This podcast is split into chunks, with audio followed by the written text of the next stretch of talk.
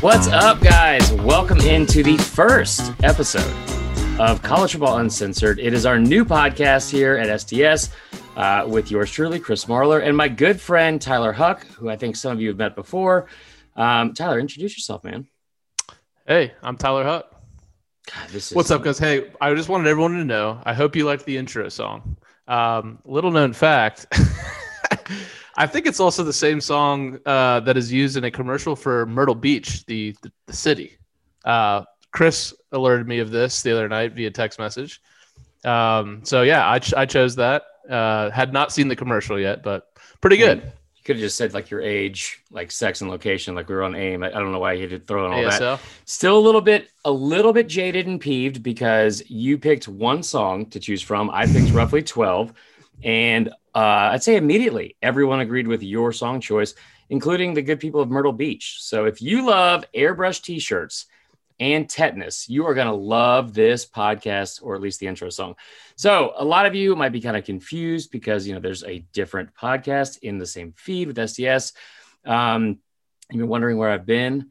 I've been on an eat, pray, love mission. Just well, mainly an eat. Just been eating a lot. Um, and we've been working on some new projects for 2021, and this is one of them. So if you've been listening to the STS pod, Connor uh, probably already mentioned that he is doing. We're doing separate pods. He's doing more serious, um, long form interviews and, and, and fun stuff like that.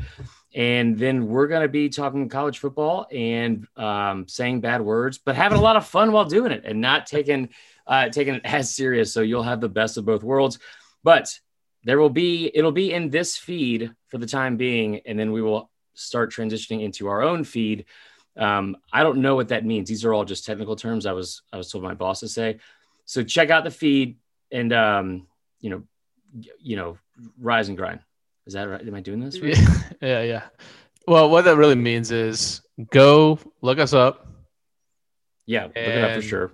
Yeah, look us up and give us a five star review. Even if you hate us, just do it because it's the only way we can grow. We don't want to be a measly little podcast. We want to be the number one podcast in the world. So let's do this. Also, yeah, I mean, like, and if you hate us, let's talk about it. I hope I hope you don't, because this is we've only been on for like two minutes. Right. But I mean, you know, I guess I probably earned it in some areas. Regardless of that, like, subscribe, all those things. Tell your parents or don't. Um, one of them, whichever the cool one is, or your cool uncle, to check out the podcast. And without further ado, let's get started. So, College Football Uncensored, uh, what we are going to do every week, we're going to talk about college football. We're also going to talk about just relevant sports and things that you know that are happening in the world, not the world, but the sporting world. Um, you know, delve into fiscal policy, monetary policy, anything really. just stuff that I don't have to Google if we're gonna if we're gonna do all that. Um, so it'll just be on a much much lighter side. It'll be um, I don't know, probably a little bit more more fun. It won't be like a Cole Cubelic breakdown of offensive linemen and and you know the third string quarterback at Kentucky. All of these things, it'll pretty much just be jokes and and some some hopefully hot takes and uh, and a lot of fun and a lot of it based off of y'all's involvement as well. So, uh, first episode. Right on Not the about heels of- college football. It's about Super No. Bowl. yeah, right on the heels of um, I'd say maybe the worst Super Bowl in quite some time. Yeah, that was a horrible watch. If you're not a Tampa Bay Bucks fan, it was. Um, what's what was really weird about it was even even us. You know, we had the if you're if you're not in the uh, podcast Facebook group, we had a Facebook live with um, Michael Calabrese Calabrese. Um, to talk about bets, and I think it was so weird that nobody talked about the fact that the Chiefs O line, actually Calabrese brought it up, was decimated by injury. And we don't talk about the injuries enough. Yeah. yeah, and Mahomes was also injured, and no one really wanted to talk about that, which was super weird because most people in the media picked the Chiefs. Um, but it was domination. I mean, all game long. I actually read a stat before we started. Uh, we came on here that Mahomes was pressured on 29 of his 56 dropbacks, which was the most in Super Bowl history, whereas Brady was pressured on four of 30 which yeah, is I the mean, lowest like, of it, his it was as close. It was as close to like a Jarrett Guarantano, 2018, like Florida State. Like, who was the kid? Uh, Deondre Francois, who was just oh yeah, he just shattered his leg in my dreams. well, I mean, I don't know, I don't know what dreams those were because it was not going very far. But like, Uh, regardless, yeah, just you know, it's just a public beating of of sorts all night long. Um, and really, like, it wasn't just. We're not gonna sit here and complain about the refs. I mean, I mean we are. We absolutely are. Um, it, it was not an enjoyable game, which is weird because it's the Super Bowl. It's like the culmination of the season. Everyone's excited for it. But I mean, like, I, I don't know how how like to get through to refs at all levels to tell them like, hey, bro, sit this one out. Not about you. Yeah. Stop making yourself so prevalent and and like a factor into into big moments. And I think the first half there was seven or eight penalties on the Chiefs for like 80 yards, one, one. on Tampa Bay, and it was yeah. all in big big critical situations. That's mm-hmm. what was so frustrating about it. And also like uh, let's be honest, guys, like I'm purely projecting for the most part here because I bet on Kansas City like an uncomfortable amount of money, and now here we are. So yeah, like it was like five star review, and if you guys could send me like three bucks and maybe some ramen noodles, that'd be really good for me. Drop that cash app, boy. There you go. Um, no, it was just it was pathetic. I mean, watching Mahomes, every drop back that he had, it seemed like he had less than two seconds to try to find an open receiver, and yeah. then he didn't. You know, he had a bad wheel. You know, he, it's not like he could take off running for thirty yards. He's got turf toe. They said before the game he's probably gonna have to have surgery after this game that might have him sidelined for six months. Um, so it was tough. Uh, I really don't like Tom Brady, so that just added to it. It's not fun to watch him win again. Uh, hats off to him. He obviously is the best of all time, the greatest of all time, whatever you want to say. But uh, yeah, it's still not enjoyable to watch his smarmy ass win another game, uh, Super Bowl. I think smarmy ass is the best way to describe Tom Brady. I mean, like, listen, he's the goat. He's the greatest of all time we are also both from Atlanta and Falcons fans. So sure. again, like, you know, a lot of this will be sports talk, but a lot of it will be just working through our feelings uh, because, you know, the, the Super Bowl, I, I tell you what, I hate to bring this, this game up ever, but watching that game, I just kept thinking, I was like, how in the hell did the Falcons manage to blow a 28 to 3 lead? Because it seemed pretty much impossible to do so watching that game. But yeah, I mean, Brady, it's it's not because he always wins. It's because I, you know what? I don't know. I don't know. It, no, you know what it is? It's like a classic example was after the Bucks go down and score a touchdown. He's talking all that shit to Tyrann Matthew. Mathieu oh yeah, by like, the way, comes... that's our first cuss word. We're allowed oh, yeah, to cuss on this podcast, so there that's you right. go. So he's talking all that shit to Tyrann Mathieu, and Mathieu comes back at him and basically does the same thing he did. Mathieu gets flagged, and that's just like the epitome of what Tom Brady is. It's like he gets away with everything. He gets all the calls. He is great. Don't get me wrong. Um, but you know, the other thing too is like the whole narrative is Brady, Brady, Brady, Brady. You look at his stats; he threw for like 200 yards in this game. Again, Tampa's defense was incredible, just like they were in the yards. Packers game.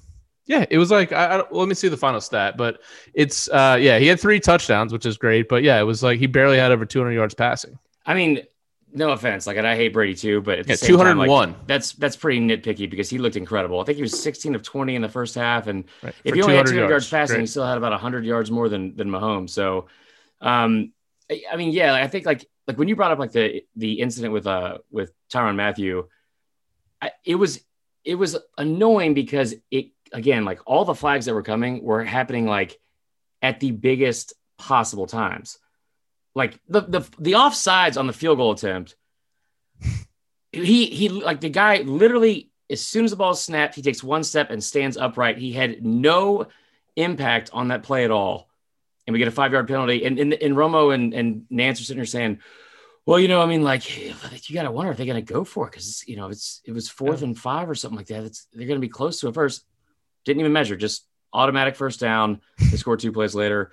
Yeah, I mean, yeah, it was frustrating. Two, well, they scored two plays later on a, a ball that was thrown out of the end zone where they called a PI uh, against Mike Evans. It's just like I don't know. I, I don't hate the bitch. I mean, Tampa was definitely a better team in this game.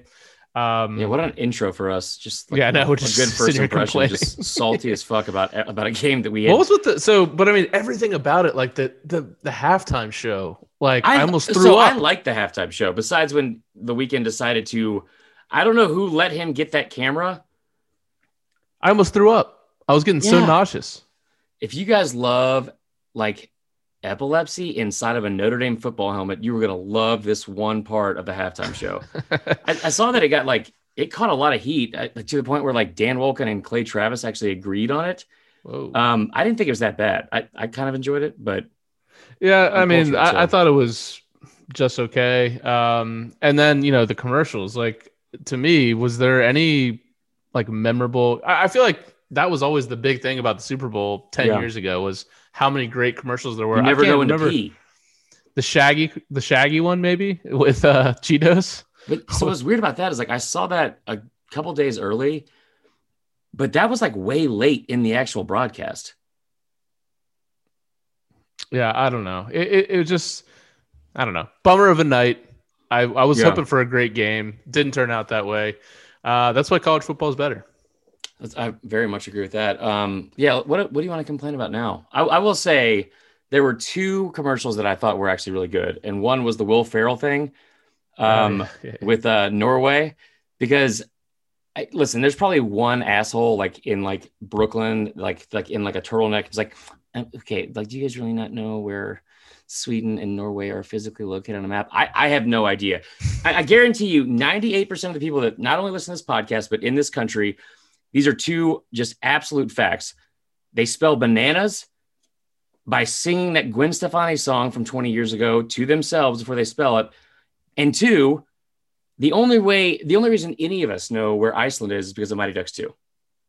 That's true. And that Iceland is green and Greenland is ice. Exactly. So, I mean, like, you know, any commercial where I can learn, I- you know, I love that. I love that. Um, I like that one. And I actually really like the, uh, the Gwen Stefani, um, what's, what's the dude's name? He's awful. Blake Shelton. God, he's awful. But that commercial was hilarious because they kind of owned up to how awful he is. Hail So I, I like that one. What's that? He's got a song called Hail Rat. Hail Rat. Okay. All At right. some point, country music is just going to end up being like a grunt and like a fist bump because they don't sing about anything besides just like beer, man. Come on now, beer, trucks. Hell yeah, brother. Um, all right. So we had an idea because, like we said, most of the content on here is going to be we're going to talk about things and then stray away from anything close to being serious. And and I felt bad because like there's a a lot of noticeable advertisers and brands that were like absent this year because they decided not to spend all their money. Like Budweiser, they were kind of dicks about it. They're like, we're not going to spend five million dollars for a commercial. We're gonna have, we're gonna spend that on on like creating more awareness about COVID. So well, it's, we're a year in, man. So like you know, I think we're all pretty aware. we're this aware. Yeah.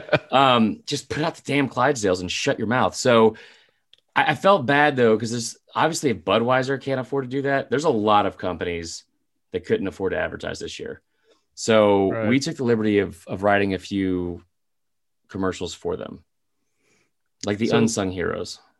So I thought it was perfect for a Tampa games in Tampa. You got the Bucks in the game to have Oakley as one of the commercials. Oh hell yeah. Tyler, here's the thing. That delivery is not gonna sell any effing sunglasses. So I went ahead and wrote an actual script. Oh, Like, okay. a lot of you listening to their pod, you guys know I'm, I'm very, very well versed in writing scripts. And when I say that, I mean just for Texas Pete. Here's the deal. All right. Just like close your eyes and just just let me take you away to, to a very special, magical place. You're in an old Navy and Applebee's parking lot.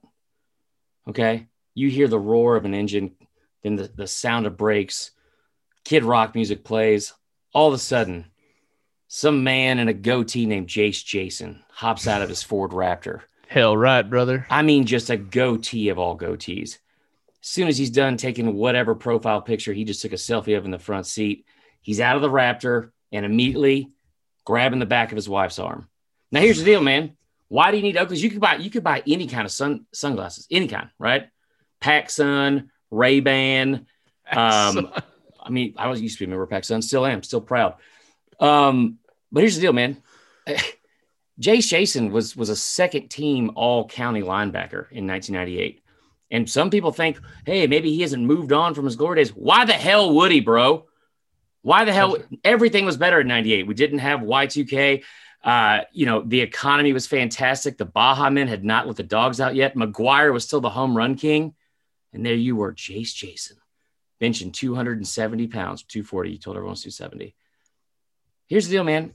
The sun ain't going anywhere. And you can't block your, your eyes with a salt life sticker. So grab yourself a pair of all white Oakleys. There you go. You're welcome. Hey, Um, so much swag, so much drip. so much swag. Like I, those, those. If you told me that like that entire company or like that line of of of sunglasses were just made for people named Trent, I would a thousand percent believe you. A thousand percent. Um, a couple other ones I thought of, just you know, like you you don't ever see Jaeger or, or brands like that ever You- advertise. Ha- I feel when's like the last time you heard of someone like drinking Jaeger, like legitimately, like not ironically as a joke? Tyler, we lead very separate lives. Um, I feel like I go out a lot more than you because I don't have a kid. Um, so a, lot. My favorite bar in Atlanta, Diesel filling station. It's like their drink of choice. It's disgusting. Um, and it- it's kind of like the same with like Miller High Life. I feel like you don't see any Miller High Life commercials.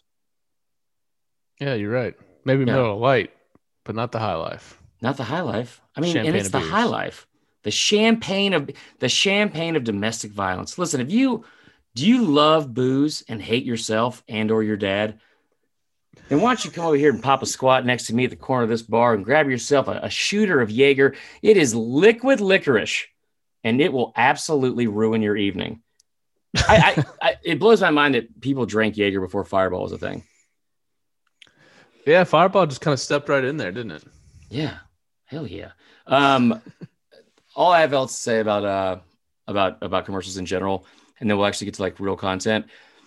I think my favorite commercials on TV are the Nutrigenics commercials, and I will admit that like two years ago, six months, I got drunk and bought uh, a bottle of Nutrigenics. If you're not familiar with what Nutrigenics is, it's the testosterone supplement that that Frank Thomas peddles on TV and emasculates everyone in front of their wives uh, in the middle of like a Planet Fitness. It is the most So, so Big Hurt touting medicine for low T. yeah. I don't I don't. It's it's so uncomfortable because like it, it could just be an informative commercial like hey listen like you know when you're 40 it happens guys it happens. But it it just slowly transitions into like by the way I can tell you're not having sex with your wife properly. And he gives us like a, re- a weird wink. It's very uncomfortable. Every the, the sexual energy in those commercials is, is uncomfortable. And also why is Doug Flutie on them now? Why not? I mean it's just That's a, a very point, weird pairing. It's like watching like Turner and Hooch, like with Frank Thomas. Like the size difference alone is ridiculous. Yeah, uh, yeah, yeah. Oh my god, dude. Old Flutie, old five six uh, gunslinger back there. On a good day. Um. Anyway, so those are the commercials we wrote. I'm sure that you guys wraps really, up Super Bowl talk. Let's see, yeah, all the Super Bowl talk. We'll do the Blimpy one for next week. Um, okay, so the Brady thing we talked about, and we, you know, we don't want to be too much of a negative podcast, but we got us thinking because the Patrick Reed incident happened last week, and I feel like I understand that a lot of people hate Brady because he wins all the time. Um, Patrick Reed, I don't know, like even including his parents, I don't know anyone that likes Patrick Reed. His wife, who is his caddy, and also has created burner accounts to basically tote him all day long on Twitter. Is that real? Oh, that's really real. Wait, she's his caddy?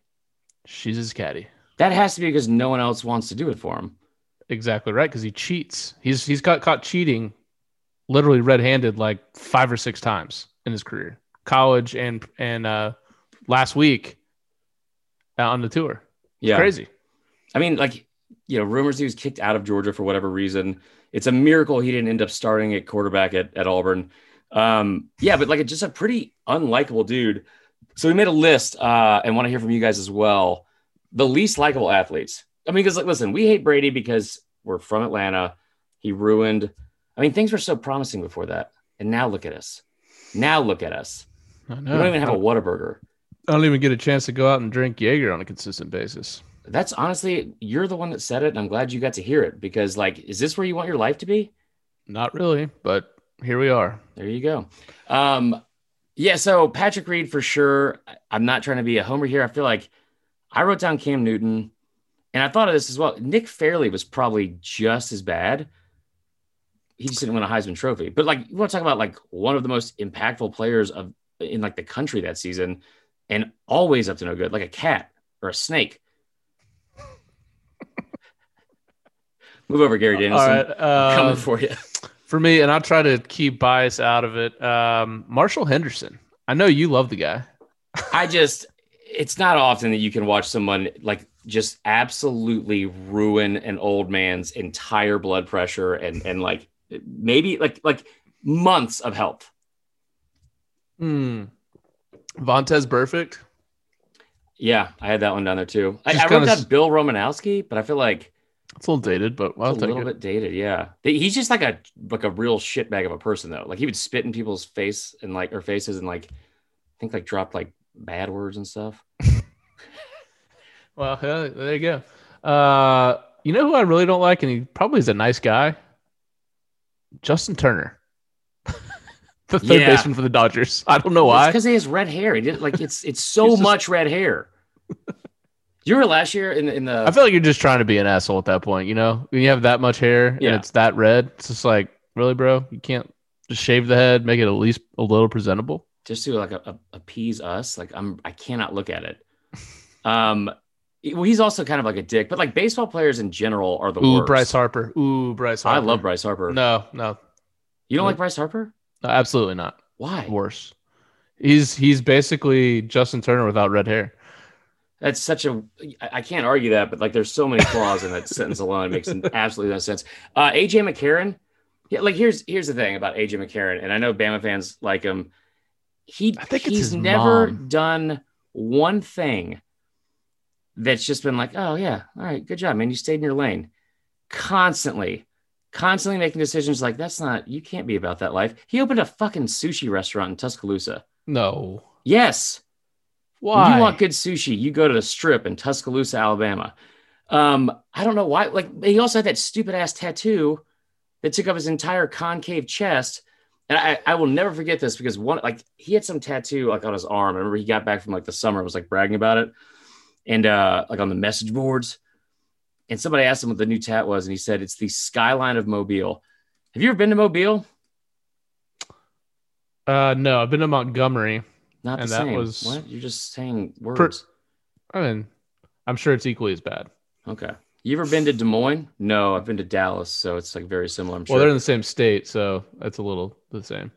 it's different cultures. You don't get it. Like Alabama's, there's, there's, it's like, I wouldn't get it. You're right. it's like Hollywood. There's like different like subsects and like communities and stuff like that. Like Brooklyn. Well, here's the, here's the comparison. Like you could be like, you ever been to Tampa? No, but I've been to Miami. Eh, it's probably just as bad. That's fair. Yeah. Um. Anyway, so that tattoo though, I will never forget doing a comedy show in Mobile, and I remember driving into the city, and I was like, "There's how there's no skyline." There's there's like four buildings in the whole city that are over five stories tall, and one of them is a fucking Holiday Inn Express. We went in that night, and there was a pole vaulting competition in downtown Mobile. Just like in the middle of the downtown. Like you know how like just delusionally arrogant I can be about like comedy stuff sometimes. Like we pulled up to like the the building, I was like, "Oh shit, man! It's like a line around the door. This is gonna be sick." For us in Mobile, Alabama. No, there was a pole vaulting competition. Like they blocked off an entire street for it.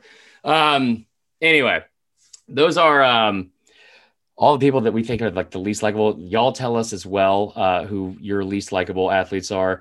And like I feel like there's got to be some good ones because like we talked about this off air also. Like there's some people that hate Tua and Tebow and, and, and people like that. You know, I hate is Denny Nagel, but we're not going to get into that today.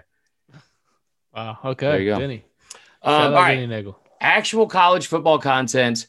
Let's get into it. So obviously, It'll be off- easier to have content when it's actual season. You know. Right now we're talking about Denny Nagel, Bryce Harper, AJ McCarron's concave chest. To be It's fair, I would like to do an entire episode on Denny Nagel. Um, and listen, if you have a concave chest, guys, and you can't satisfy your wife, Just tat it up. Call Nutrigenics today. They'll send you a bottle. It'll change your life. Um, you'll be playing quarterback in the CFL in no time. So Is that where he is now, by the way, or is he still like the backup for the Bengals? who? AJ McCarron. I think you meant Flutie. I was like, dude, Flutie's like 64 years old. um, no, he's the backup for the Texans. Texans. Yeah. Hey, now the Deshaun's gonna be Let's traded. just not do this right now. So, Um, sure. So National Signing Day was last week. Uh, we, like I said, we realized that like it is not something that happened yesterday or anything like that. But since we just started the uh, the podcast, we still want to get into some of the stuff that happened on National Signing Day. First off, it, it's it's kind of a weird. T- like the second signing day is always kind of odd because like you and I are huge college football fans. We've been following it forever. and I used to like treat signing day in, in February like a like a holiday. It was like one of my favorite Oh, days yeah. of the year. So much fun. One hundred percent. you know, it's it's not not as great just because you have um early signing period and like I- it's an overwhelming amount of of athletes sign during early signing period. So I believe there was only a handful, like I want to say 15 of the top 300 in ESPN, or maybe it was 11 in the top 300 from ESPN that hadn't signed. Um, they closed with the class, uh, or closed with the, the final rankings. Alabama finished on top with the um, what is apparently the greatest recruiting class of all time. Going through the, the top five, you know, you brought it up the other day. It's just it's the same it's the same names you see every year in the college football playoff. What Right. were your thoughts on signing day? What were your biggest takeaways? Uh, yeah. I mean, that's basically. I, I feel like every year it's going to be Bama, Ohio State, Georgia in some order in the top three. Um, I, so a couple years ago when they created this whole transfer portal thing, and you know, every year they're making it a little bit easier to transfer. And you don't want to sound like an asshole and be like, because ultimately the kids should have a lot of choice. I mean, they're already they don't get paid, but I was nervous about what it would turn college football into Yeah. because you know it, we're seeing it now. It's uh the transfer portal is almost like another type of recruiting. Like you, you constantly have to recruit your own players on your own team. This year, I think what felt so weird with recruiting is that most of these kids that that committed, if not almost the majority of every class, has never been on campus, never met the That's- coaches they're talking to in person. That, that blows my mind. Like, I mean, like, Like, they, the transfer portal had, is only be been on when they were like a junior. Like, you realize how much changes in your life from like 17 or 16, 17 to 18 years old. Hey, Right. and also we talked about this like right when this first came about and, and you're right like I, I i thought the same exact thing that it was going to be something that would i don't know be like if it would be like a huge detriment but no one feels bad for college football coaches because of the salaries and how much money they make and all that kind of stuff. Right. but it made their job so much more difficult because uh, listen i think a lot of coaches like recruiting and, and it's obviously a very important part of the job. Like i mean in the sec alone like if you if you can't recruit you will not have success in this conference. But it is also probably the most time consuming and, and in a lot of ways one of the least likable things to do because you're constantly having to like i don't want to say put on a show but roll out the red carpet for these 16 17 year old kids just for the hopes of them getting a visit or, or coming to campus or you know enrolling. And then with the transfer portal you're 100% right. It's not like you have to continue recruiting them. You absolutely do because if they don't Right. feel you know welcome or you know loved or whatever their freshman year they're gone. It- like it, it's it's so rare now that you see somebody stay and um you know like sit the bench for three or four years or like six or seven like i did in college. But i mean eh, yeah i mean i i still think it's necessary and i love giving the kids more power. But the other side of this too which is like look at dan mullen what he's been able to do. Some of like the work these these coaches have been able to put in when you might be getting you know outdone on the recruiting trail because i don't think dan mullen's ever going to out recruit kirby smart No, no, no chance. No. But he, I think he's a better coach than Kirby. no let's not get into this people are going to be pissed i don't i mean i think if you look at the total body of work you could easily make that argument I mean, uh, yeah, we don't have to kirby get into it, but him heads up like decent what's amount. that? Oh yeah, but I would argue that uh, Florida's roster was way worse than Georgia's this year, and they blew them out.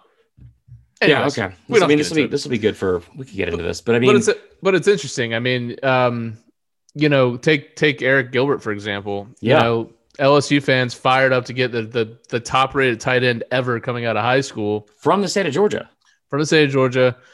You know, I'm not sure what what went down there. I mean, I think he got decent playing time. Maybe he wasn't happy, and all of a sudden he he's just four like, touchdowns right." this year yeah. I mean, that's that's great production for a freshman tight end. All of a sudden, it's like, hey, I'm not happy with this, so I'm out. And you think the transfer portal, which by the way, I think there was over like 1,500 kids in the transfer portal. Shut There's up. not 1,500 spots for Right. people to go to. So when you announce that you're going to the transfer portal, your current team is going to move on from you. If Mhm. you can't find a place to go, if you're not Arik Gilbert and you're not elite of the elite, you may not have a spot to go to. It's it's turning into a crazy thing, but I, I don't. It's kind of off topic from from National Signing Day, I guess, but I think that goes into No, we're actually like talking about real content, so we should probably stick to this. Yeah. yeah, I I think that's part of why signing day now doesn't even mean much because I think of you know personally like recruits that I like that I wanted Florida State to get. Well, it's like, hey, you know, Tyler's a Florida State fan. Just Yeah. a heads up. yeah, I know. I'm, I've already I've seen in the Facebook group. I'm already taking a lot of crap for that. That might have been my fault. Uh, but it's like you know, hey, maybe we keep this kid on the burner. You know, maybe keep some sort of line with him, even though it's illegal. I'm sure they do it, and say, hey, look, if you're not happy your freshman year, why don't you come transfer down? And it's just like it's a Oh, totally a different game. thousand percent. Coaches a thousand percent do that. Yeah.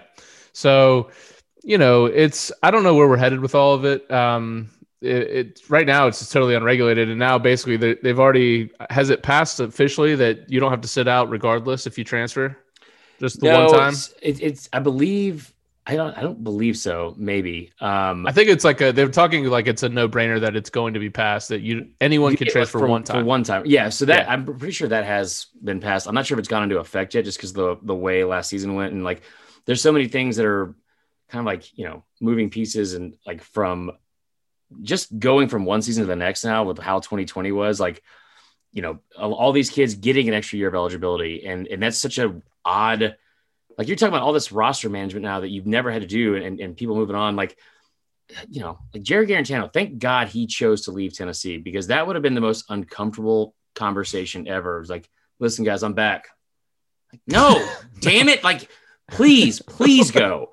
Yeah. um yeah i just anyway so i think that like the 1500 kids thing I, I remember looking at this last year and it was at like 700 and and the amount of quarterbacks that were in it especially because by nature i feel like you you know a lot of times that could be a position where you're, you're the most sought after player in the country you get the most attention from an early age you're you're obviously the most important player on the field and besides the holy spirit and you're talking about like you spend three to four years. Like I talked to Chuck Smith, who who was a former Falcon and stuff like that on the TV show we do here in Atlanta, Mhm.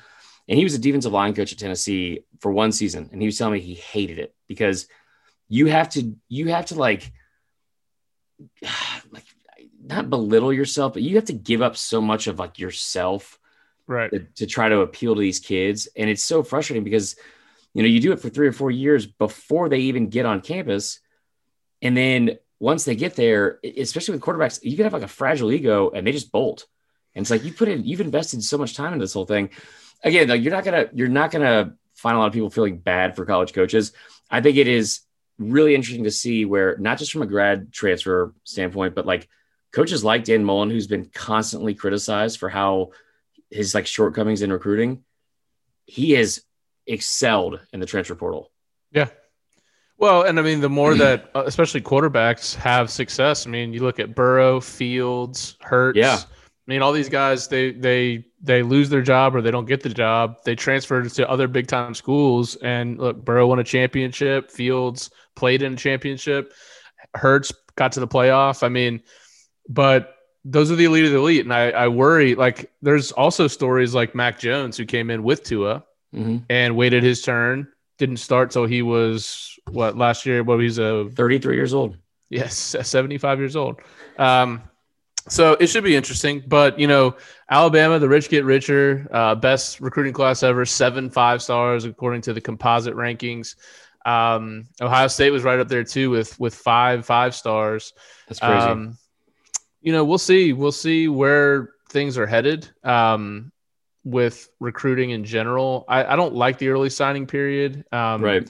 These coaches now have found ways where they get kids to sign and then they leave schools, or you know, they'll wait to fire their coaches until after the Right. early signing period.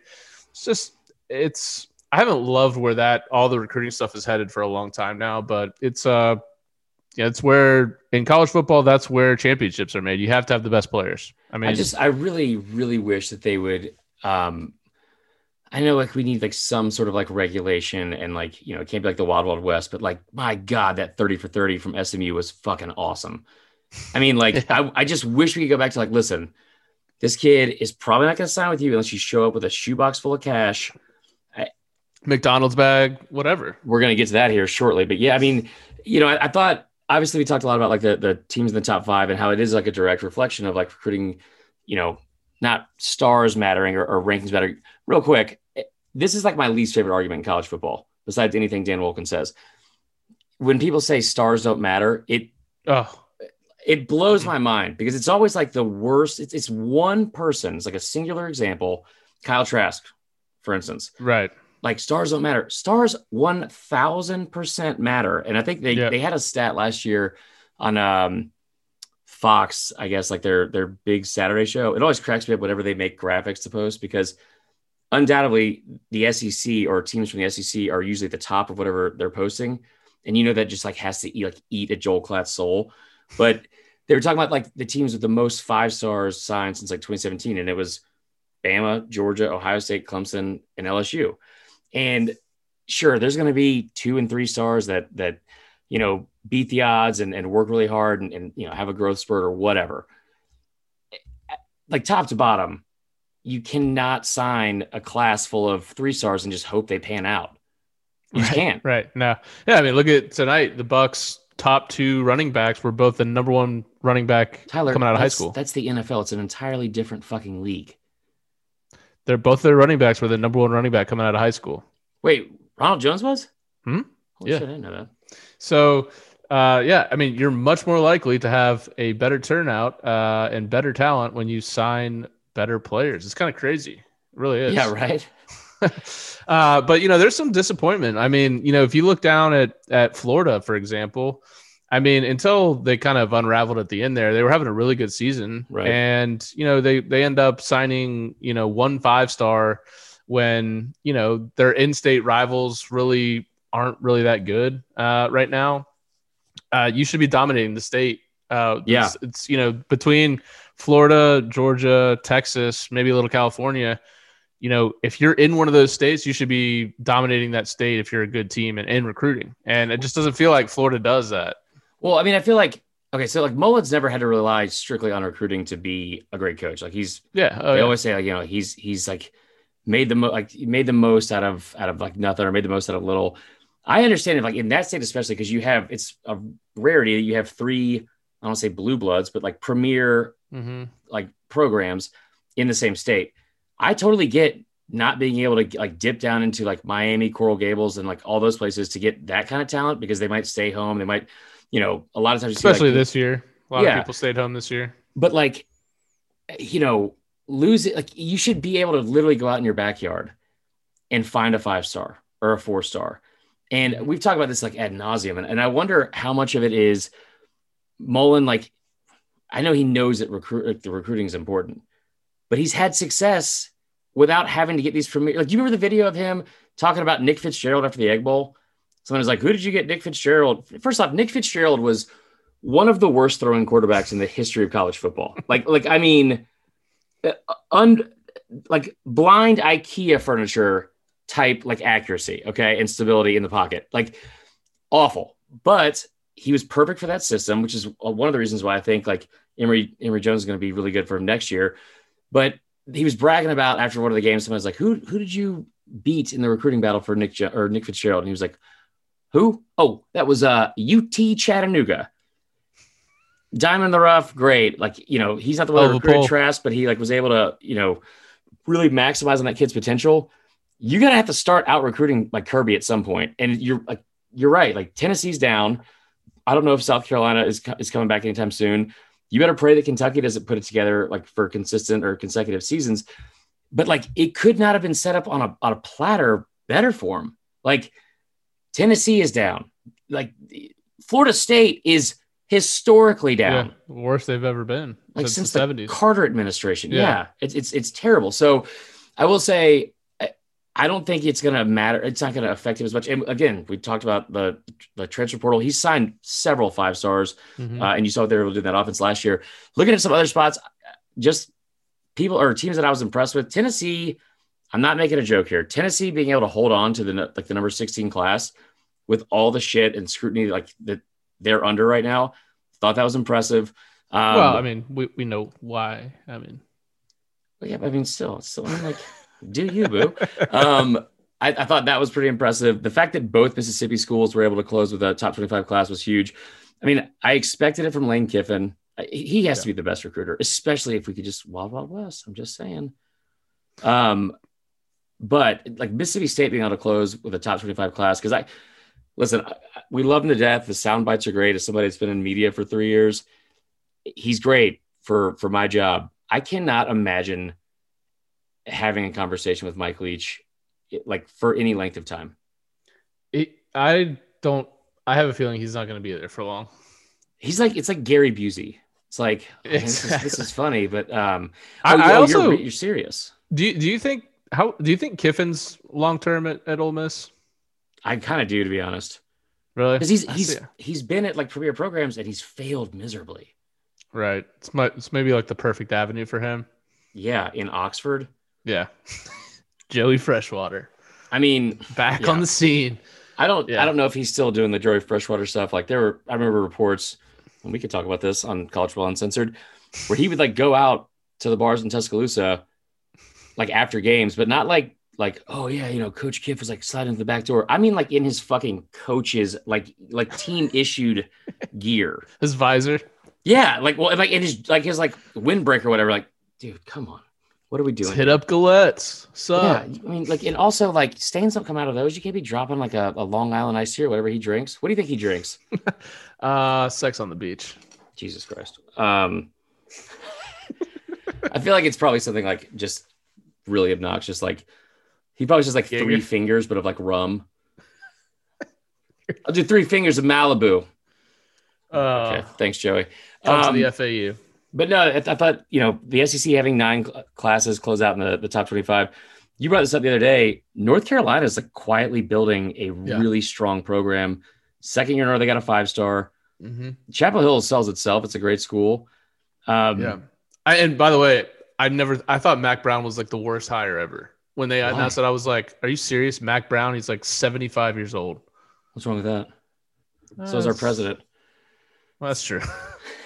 No, um, that's that's. I'm making a joke because that that is Yeah. like the first thing I would like. Be like, okay, no, you're not fit to do this job. right. Uh, but you know, you hired good coordinators. Uh, you know, and and look, college football especially, well, really football in general. If you have a good QB, then you've got a good chance. And Yeah, Howell's been really good. They, they got a new kid coming in. This class is really good. So I don't know. I think UNC's, you know, between them and Miami, we'll see Miami's starting to recruit a little bit better as well. Um, you know, that that side of the division, which has been absolutely miserable for a decade plus, might actually start to be decent. Um, I'll be honest with you. I, I if you gave me 18 guesses, I could not guess who's in that stupid fucking division. I like. I do you even mean, know the name of the division? There's the coastal and the leaders, the the legends and the leaders. Um, there's the coastal and the Atlantic, right? Mhm. Yeah. is what like just the name. The name of the actual conference is what they named the, the divisions. That's like if I told somebody, like, all right, break them into two groups. This group will be called Chris, and this group will be called Tefer. It's Right. fucking ridiculous. Um, Easily identifiable, I guess. I guess. But yeah, I mean, like he's been able to in North Carolina, low key has like some really talented high school players. Yeah, no, yeah, the, the- you're right. I know that's and Clemson's been dipping in there for a long time, pulling whoever they want, and I think North Carolina's kind of starting to shore up, you know, their their foothold there. Yeah, Uh, Georgia's actually did a really good job there too. Michigan top ten. Oh my god. Okay. why so would you we- ever want to? Why would you want to play for for for that? Like, Who is going to Michigan? I, I just like seriously, Harbaugh took a pay cut. Like, how, how does that show do. any sort of like faith in your coach? Hey, man, look, I'm not sure we can get anybody else right now because of Corona time. So we'll keep you around, but you're gonna have to take less money. Dude, first off, he doesn't need money. Like he's he is he is like the epitome of like a 1950s dad that doesn't understand like what like current like modern money is. He still drinks milk. What adult drinks milk? I'm not talking about with Oreos or like in in a white Russian, which is also gross. Like if you're an adult, as somebody that worked at a bar forever, if you're an adult and you come up and order a glass of milk, I'm calling the fucking cops. That's so weird. That's so weird. Coach Swinney's got that drip. Oh my god. That's At least- that's you know not what? as At creepy least- as somebody ordering. Do you have a glass of milk? At, No. le- at least Dabo tries. You know, he's trying with the TikTok thing. It was obviously terrible. Jim Yeah. Harbaugh doesn't probably doesn't know what Twitter, TikTok, any of that is. he he organized a sleepover with a kid, and it was for a kicker. like that's like the creepy dude, scenes just- from Back to the Future, like of like of McFly's dad. Like like I, I don't I just don't I don't get it. Like I mean, so Mullen, we give Mullen shit all the time. Mullen is basically just divorced dad Jim Harbaugh. Like he's still wearing khakis, but like he's still got some J's on his feet. Harbaugh, I don't understand. Pleated khakis. Pleated Let's- let's- khakis Yeah. which sometimes he'll rock like shirtless, which is just a confident, confident move. But for like, like if you're if you're trying to sell, and if you're a Michigan fan or you and you think that I'm being ridiculous, like I'll keep an open mind. I want you to explain it to me because I, I look at it and I'm thinking like, okay, what what is the selling point here? Like, what is the actual selling point here? Because you've won a half of a national championship in the last since 1948, a half claim a full one. Bama does it all the time. Right. Just claim a full one. No one's no one cares. But a half of a national championship, it's freezing cold up there. You don't beat anyone of significance. You don't beat your rival. You've beaten them once in 14 years. You don't play for division championships, conference championships, or national championships. I, I just don't get it. Like you're, you're bragging about things that happened in black and white. And so, and, and like, listen, if you're a Michigan fan bragging about tradition, and this this drives me crazy, like absolutely crazy, because they are such a proud and and arrogant fan base, and it doesn't fit with where they currently are. It's kind of like Tennessee. No offense, but at least Tennessee fans are like aware that like you know like this everything sucks and I'm dying. Michigan, like they're still under this like delusion that they are going to compete for national championships again. Bro, you didn't compete for national championships before now. right. And if you're Uh, bragging well, about having a half a national championship in the last seven years, that's like that's like somebody that's like a virgin, but like bragging to his buddies, like I don't want to brag to, you, but yeah, like I, I dry up a lot. I get around. I, I just don't get it. Michigan is just Michigan and their tradition is just the chafed penis of the college football world. well, at least they've got great weather, I'm sure. No, it, like what is happening in that That- state? Nothing. Kid Rock even still live there? That's like one of the only selling points I never thought I would say. Uh, hey man, Detroit Rock City. What are you? You're just saying things. They try to over Yeah. overthrow the governor. Have you been to Detroit? No, thankfully. I went to Detroit in 1999, and, and I, it's the closest thing I've ever seen to the school book pictures of like war torn Berlin in the 30s. It it is Thriving awful. metropolis. thriving metropolis. Um, anyway, if, if you're going to Michigan, you got to tell me why, and if you support the program, you, you have to tell me why because you must be the most patient person in in the world. I just don't get it. All right, another fan base that's been unbelievably patient. Actually, pretty impressed with how they handled everything this time around the coaching search. Tennessee, uh, again, realize like this happened a couple weeks ago, but it's too good not to discuss. And if you were under a rock or don't have Twitter or I don't know, hate being entertained by by rabid crazy fans, you might have missed what happened in Knoxville. There was a um, a coup, I guess. I don't know. I mean, like they fired Jeremy Pruitt, which I was shocked because he put up a 16 and 19 record, which is the third worst record in Tennessee football history since World War One, which was in I'm, I'm looking at my notes. I believe 1450. Um, since medieval times, that is the third worst record they've had in, in Knoxville. Um, 0 and 9 versus Bama, Florida, and Georgia. Eight of those losses being by 20 points or more. Still had the audacity to say that they're closing the gap on Bama. Again, I, like know yourself, know your worth. Like if you got to say inspirational things to yourself in the mirror, I do it every day. Um, it doesn't work though. So Pruitt gets the boot, and then the actual Super Bowl of Tennessee football started, which was the coaching search. And my God, we should figure out a way to do like an American Idol or like an apprentice for Tennessee football every single year. I would never stop watching. Well, they I mean I mean they got a hell of a steal for a coach, nine hundred thousand dollars. I mean, that's pretty cheap in today's game. So Oh, oh shit, he actually only worked there for a week. that so what Tyler's talking about is Kevin Steele, who was like in a, in a year where we had literally a global pandemic and everyone is like bitching about waiting for fourteen hundred extra dollars from the government. My man went out, got it up out the mud, made his own made his own luck. Little quote from uh from Titanic there, and somehow like he got a job that wasn't even like specified. He's like, oh yeah, Kevin Steele's hired by Tennessee. Oh, what's he doing? Uh, what what did you say? Don't no. Anyway, talk to you later. Like, don't worry about it. It's just the weirdest Vegas thing. Like you knew some shit was about to go down, especially the way after he left Auburn. So Kevin Steele is employed for two weeks. Two weeks. And because Tennessee fired Named him, him- with with Named him the interim coach, right? yeah for like a day and a half. That was Yeah. that was more like a like you know like that that was more like a Dwight Schrute type situation, like assistant, to, the, regional manager, or Yeah. like you know if like when you were a kid, like you get to be teacher for a day. Like I don't want to do this. I just want to skip class. So Kevin Steele was the coach for a day, which was nice of him. Um, and then once they hired uh, the new AD and Josh Heupel, he was let go because this is going to shock you. Um, having on your resume that you've been to like 18 jobs in the last 11 years and also just try to work with boosters to get your old boss fired, not the best look for for new administration. But they terminated his contract and he got nine hundred thousand dollars It's a for the two weeks of work. Incredible. It Incredible. is This incredible. is- That's the American dream. what are these coaching contracts, by the way? Like, when are these schools going to band together and be like, all right, we got to stop with these massive buyouts? Like, Yeah. oh, you were horrible at your job, so we'll just pay you $25 million to stop coaching. It is really bizarre. It, Like- it is like At some point, it's like, can we just all agree as all schools that we're not going to do this? Like, you don't do it, we won't do it. And then, hey, look, we won't have to do this anymore. Ridiculous. Yeah, I'm not sure that's how it works, but it's like it is the most man. It, it's just like a public cucking of of of the entire universities. It's like, did you ever watch uh, Always Sunny in Philadelphia?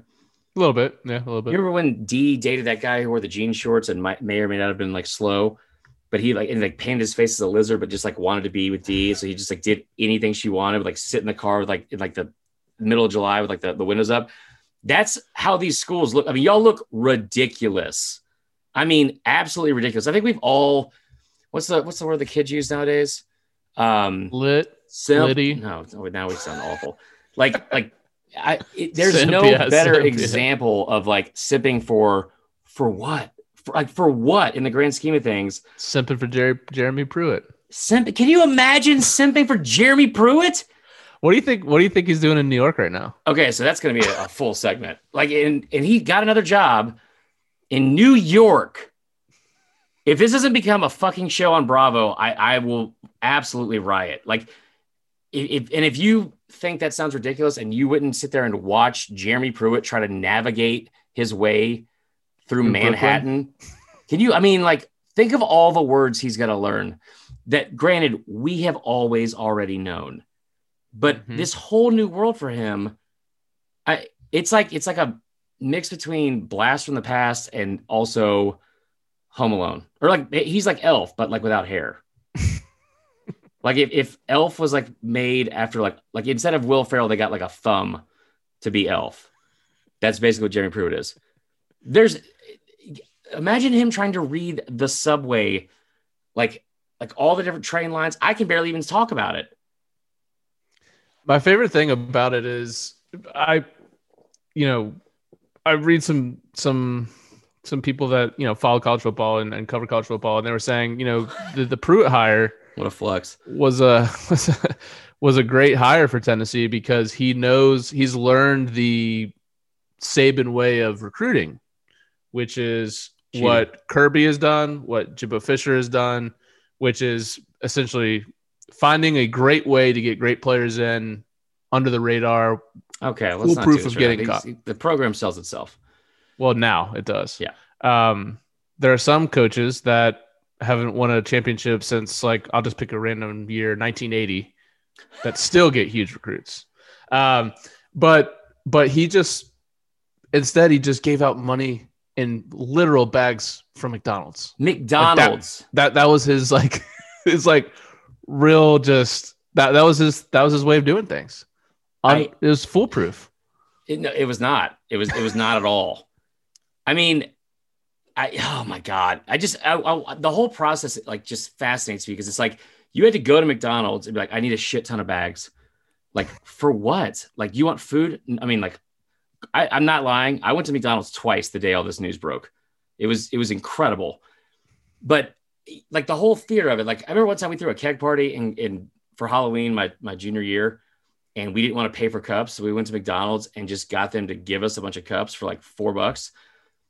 First off, there's nothing worse than like room temp keg beer in a McDonald's cup that's like Ugh. never keeps its its former shape. Um, they were it was it was actually Monopoly time, so that was pretty cool. But like the whole process of going to get all those bags and then filling with money, we have to figure out a more efficient way to cheat. Like what like the rumors I heard about Justin Fields, they dropped a, like hundred thousand dollars in a duffel bag on his front porch. Like, go deposit cash at me. Do not give me a chore. Uh, What are like? Uh, I, I don't get it. Yeah, so that was interesting, and it, it kind of reminded me of like I just thought, what would you do? What would what would be a way that you would try to cheat? Me personally, Yeah, um, I mean, I think maybe the smartest way they did it was the the suits that Bama never got caught with. That was one thing. Um, I would set up like in an OnlyFans, but like like legit for fans. Like so, like tell like your four and five star recruits to set up like like an inventory of like feet pics. Or like, you know, like it's like nothing too risque, but like, you know, something low cut, something a little bit, a little bit revealing. And then tell people named like Randy from fucking Wetumpka that if you send 10 to 20 dollars, you know, I'll consider going to Arkansas. And, and you still get a feet a foot pick. You, there's like that really appeals to some people. yeah. Well, okay, so that's an interesting way of doing it. Um, I've always liked the, you know, I've heard stories about, you know, hey, put put your house up for sale. It it may be a house that's worth 200, 300 grand, but we've got an aggressive buyer over here that's a cash buyer. He wants to make sure that he gets that house, so he's going to pay you 600 grand for it. How do people have that much cash? I just I don't. Or, uh, you know, maybe mom is a great artist and she puts up one of her pieces on Etsy. okay, this this right here is is where I, I like this. Go on. Me personally, I think that piece of art is worth 30 grand, and that's what I'm willing to pay for it. You might Like- have it listed for $15. I think it's worth 30 grand. if you were it's just listed for 30 grand. I mean like i, I feel like Yeah. i wouldn't be great at cheating if i was a booster but i would be such a dick if i was the actual kid that they were after. Like i Oh, would yeah. i would probably find like the the most like i don't know i mean it would probably be the art thing. I'd be like i painted this for you. It's it's worth $20000 be like this you i'm listen chris we just need to know if you're going to commit or not because if i get one more fucking macaroni necklace from you I, i'm going to lose 25. The, the price is now 25. exactly. Um, So, anyway, so yeah, I Josh like all those ideas. So Josh Heupel comes in. I know a lot of a lot of people are shitting on this hire. Um, it could work out. I don't think he has the best track record at UCF, considering they've gotten worse every year he's been there. But Which like like you that record declining every year, like at UCF, that's not really acceptable, right? Right, I mean that seems like the best job to have in the G5. You're sitting in a talent-rich state. You're getting three stars in Florida that aren't going to the big schools in the South are still really good players. Um, so I don't know. We'll see how it works. He does have a son named Jace, which I think is going to be the worst name. I was going to say I think that's going to be a, a plus. Oh, okay. Why why is that? I met man. I met a um a kid this weekend. It sounds really weird the way I'm bringing it up. Um, like a child. I mean, like, like, okay, I, I didn't meet, I didn't like set out to meet them. I was talking to one of my good friends who was at a kid's birthday party. He also has a kid. I could not be describing this worse at all. Up next on To Catch Chris a. Predator, Chris Um, Hansen walking in the background here. Chris, why don't you have a seat right here? Eat this fucking real stale burnt cookie. So there was a kid named Brenlin, which I that sounds like a car that won't start, and I could not have hated this child more. Um, anyway, no, like, like the Heupel thing. I think like you're just looking for stability. I I really think they should have gone like the coach O route, and that seems that might just be like more idealistic, you know. And and I'm not sure if it's like something you can execute, but what he was able to do at LSU because you know he's familiar with that that state. He's from there, it, and it matters to him. And I think you have you've had people come into Tennessee where like Kiffin's a good example. They've used it as a stepping stone, and Right. you have other coaches that you thought might be able to make the jump from like group of five or because their last name and, and take that next step into becoming a good coach. People really need to stop just hitching their wagons to anyone that's been a coach under Nick Saban. Right. At this point, like let's look at the actual numbers here. It can't be like statistically cannot be like a, like a positive return on investment there. Muschamp, Well, Pruitt, none, none of them have ever beat Nick either, and that's kind of like what's so funny about the all the turnover in the SEC is that it's like everyone thinks it's they, they want to be Alabama, you know, they want to get to the top, and it's like, well, none of the people that used to work for him have ever beat him, so like stop hiring them, maybe go a different route. I, I I- I think that like you definitely from like an optic standpoint, you had to go offense because that was just an absolutely miserable struggle for this team and this program over the past couple of years. You you paid Jim Chaney. Um, I mean, I, honestly, now that I think about it, he that's where the McDonald's bags came from. Um, He would just eat the food and then without a doubt, yeah, use the bag. probably, yeah. Just you also got to fillet a fish in there. Thank you. So so Um, you were going down the route of saying, you know, get someone from the state that it means a lot to. Like, who did you have in mind?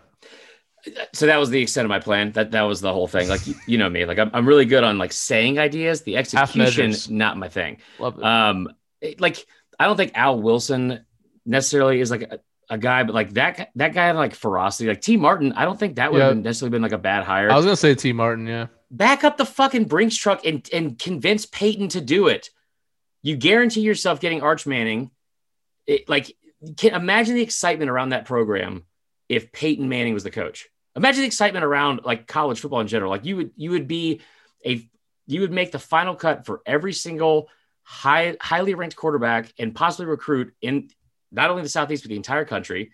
Um, but yeah, instead you got Josh Heupel, who's Chumlee but shorter. Could, could have got arm. Cutcliffe maybe. No, that is a bad idea. um, but I mean, I, I think that it was a necessary change, and I'm glad they didn't do anything that was going to be remotely close to having their hand forced from like the fan base because we saw that went last time, and this is this is going to be like a, a, a rebuild that like everyone's going to have to be in on. You're going to have to commit to it. Like I'm not sure how many years it's going to take, but you just need to set expectations. Be like, here is where we are realistically, and it's going to take this long to get there and these are the steps of how we're going to get there because otherwise you can't you can't just keep putting band-aids over shit trust me man. Yeah. Like, band-aids are expensive I, f- I feel like in this day and age too, with uh, the early signing period, like you come in, like look at Auburn. You know they, they had a, the 27th ranked class because Harsin came in super super late. A bunch of people bailed on the class. You got to be committed to, and they're not really a dumpster fire like Tennessee or Florida State, where like I've I've been saying you got to you got to commit to five years with this. Coach. yes like you can't you can't give up after three because you're just going to stay in that cycle. You know. yeah Um, so look, you just you're gonna have to be patient. It sucks. It th- these days, like everyone wants everything now. Um, but you're gonna have to stay patient, Tennessee fans. I feel you. I this is feel the almost pain. exactly how i described my parents paying for my last year of college which is like you got to commit to five it's not going to be three ever um i'm kidding i paid for my my college but I, I agree with you man i totally agree with you and and i think that the change will be good. At least they'll have a better offense. The Chaney stuff, like having 1.6 million dollars for an offense that never finished above 11th in the in the conference.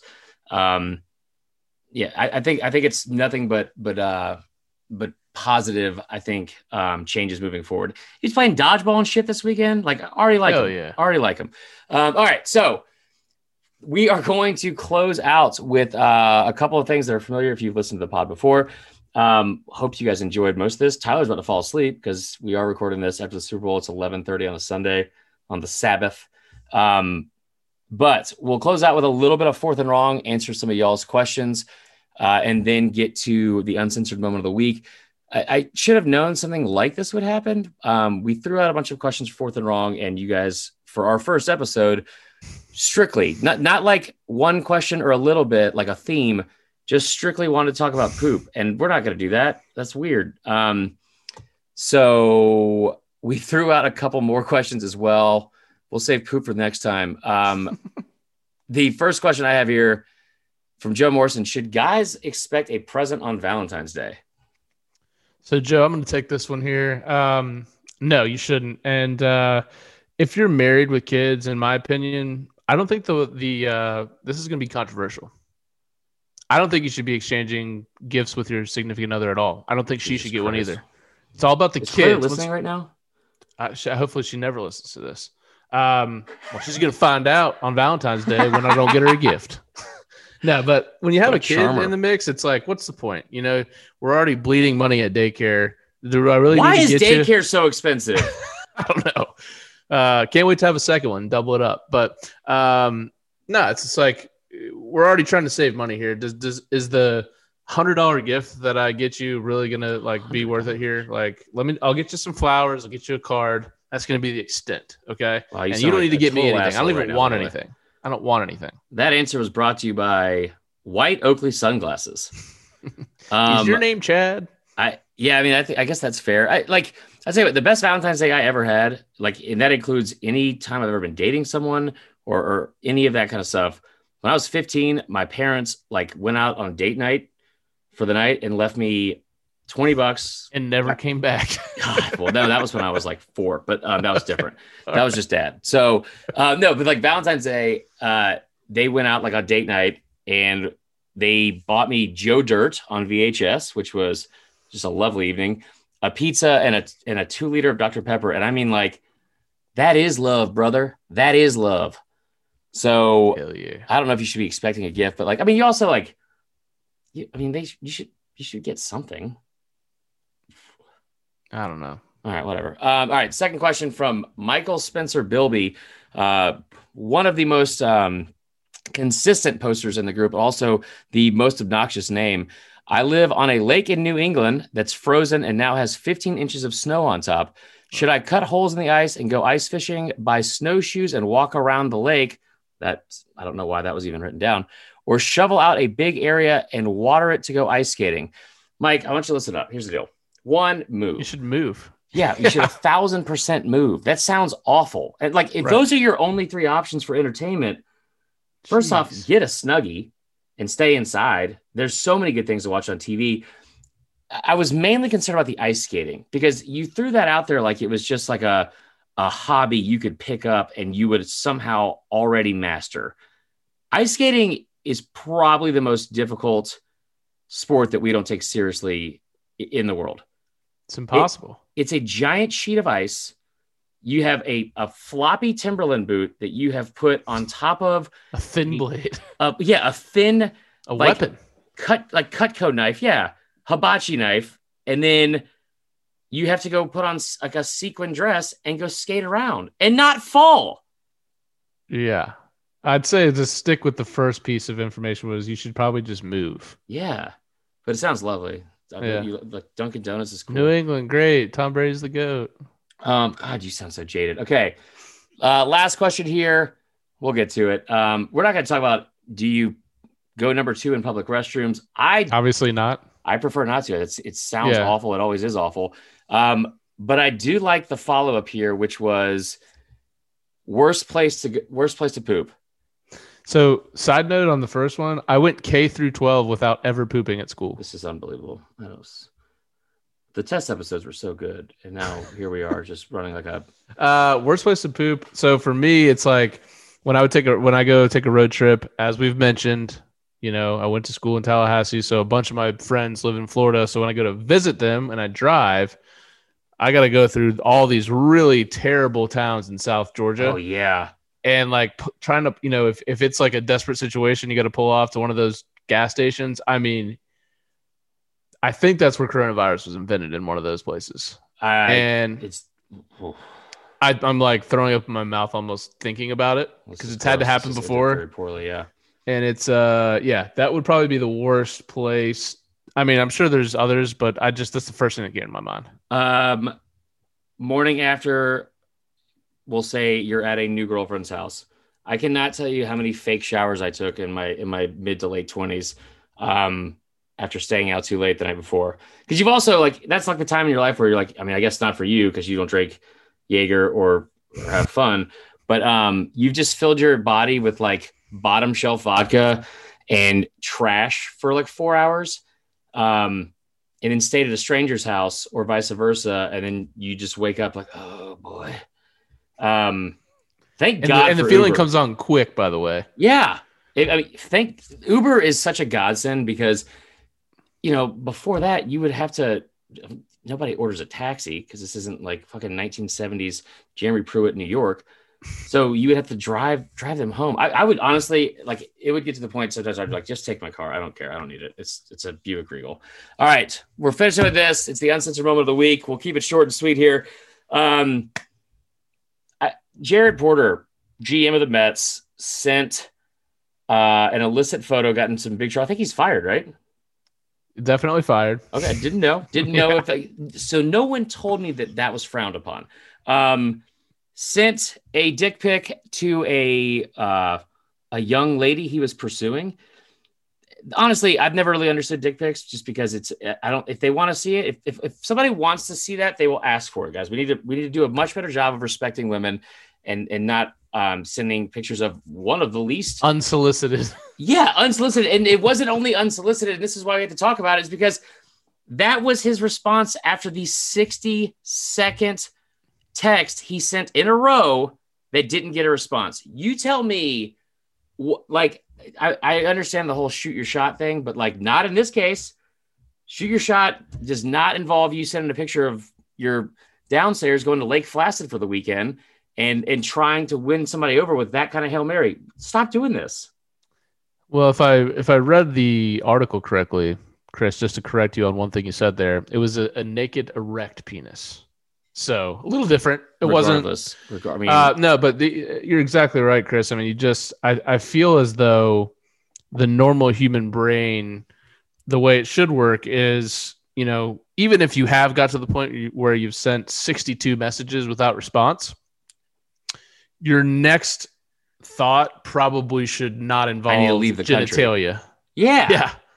It's just uh at some point you just got to think, hey, this this probably ain't gonna work out for me. Maybe I move on, you know. And uh, a lot of plenty of fish in the sea, and and maybe they actually want to see. oh, it's like Dr. Seuss over here. Love I that. was, I was going to say Dr. Phil because this is this is uh, just uh, More, I was I was talking about the rhyme. Um, yeah. So Jared Porter, uncensored person. Well, he wasn't uncensored for his little escapades. He's not our. MVP of the week, but he is our first winner of the uncensored moment of the week. Um, it's not a list you want to be on, so congratulations, Jared Porter. Uh, congratulations, to you all for for listening. Hopefully, to this entire episode, um, because uh, as we we figure things out, and on the tail end of a Super Bowl, we're tired. You got to get some sleep, but we appreciate it. Again, we will be doing this every single week. Um, we will have it up in its own feed make sure you go like review it um, tell us why you like michigan or and or dick pics. And uh and we will continue i guess uh, on to next week. Make sure you join the facebook group as well the STS pod facebook group. You can get all the info in there. Follow me vern funquist on twitter and social media as well as STS and also tyler shout out where they can find you as well. Uh, it's not too tough to track me down. It's at Tyler Huck on Twitter. So there, you cornered the market on that name. All right yeah. we hope all of you have a fantastic week filled with white oakley sunglasses and tons of gifts for your valentine's day. Love you all